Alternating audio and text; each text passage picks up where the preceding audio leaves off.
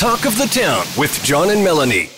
Joining us on the line is our resident economist. We say hello to Andrew Pyle from the Pyle Group. Andrew, you uh, you called it uh, a few weeks ago. We were saying you you got to keep your eyes on what's happening with Russia and the Ukraine, and if something happens, that could certainly affect our economy. Well, something certainly did happen. Uh, what does that look like? What's the impact that we're going to be dealing with now? Well, everything is fluid, obviously, John, in terms of what is happening with respect to Russia and Ukraine. Um, obviously, we saw the impact of this on the markets leading up to it, and obviously when Russia invaded.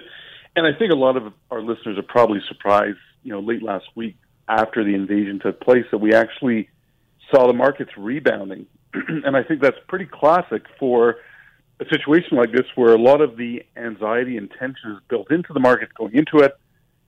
When the event actually happens, uh, you know, there will be those that will look at opportunities. And in fact, there were tremendous opportunities in the markets given the extent of the decline. But I think now we're going to be talking about the second order effects. What happens, you know, again, what happens uh, ultimately with respect to Ukraine, but you know, what is the knock-on effect to other things? Like, for example, oil prices back above $100 a barrel. We're feeling that at the pumps. What about the prices of other commodities, which are soaring?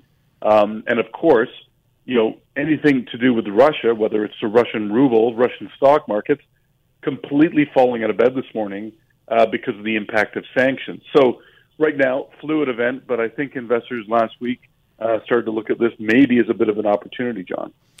A lot of speculation in terms of, you know, as these sanctions hit Russia, um, there is quite a bit, I understand, of investment in Canada from Russia. Is that going to turn on us in, in, in the sense that it will devalue some of the things that that the Russians have been their finances have been propping up? You know, it can do, John. I mean, fortunately, when we think about Russia in the context of Canada's economy or Russia's footprint mm. on the Canadian economy, it's relatively small. Um, if this was the United States or the UK or China or other parts of Europe, then we would see a bigger impact. But, you know, to the extent of the investments that we do have in Canada on behalf of Russia or, or Russian interests.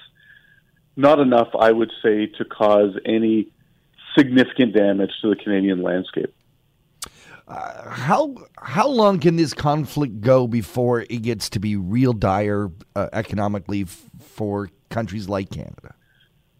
Well, I mean, that's the whole thing. We don't know what is going to happen ultimately. I mean, right. we sit at home, we look at the news, John, we we look at our partners and we say, you know, I really hope this doesn't go to the next level.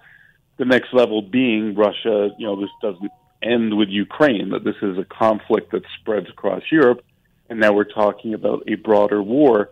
You know, in the context of that, that would have a severe impact on financial markets.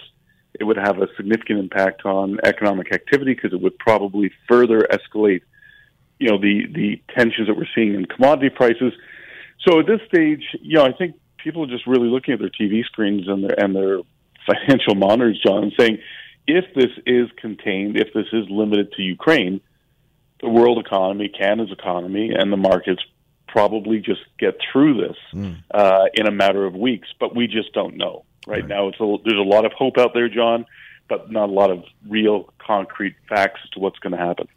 Well, it, as you said, it is a fluid condition. Look forward to checking in with you next week on how things have progressed. Andrew Pyle is with the Pyle Group, CIBC Private Wealth, Wood Gundy.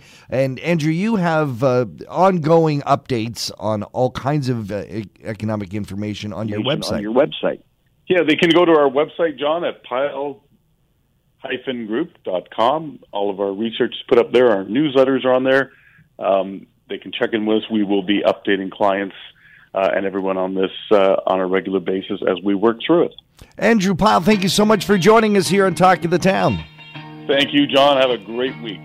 Here's Crowded House. Don't dream it's over on 95.1 The Peak. Another 95.1 The Peak exclusive interview. For more discussions about your community, visit the Talk of the Town page at thepeakfm.com.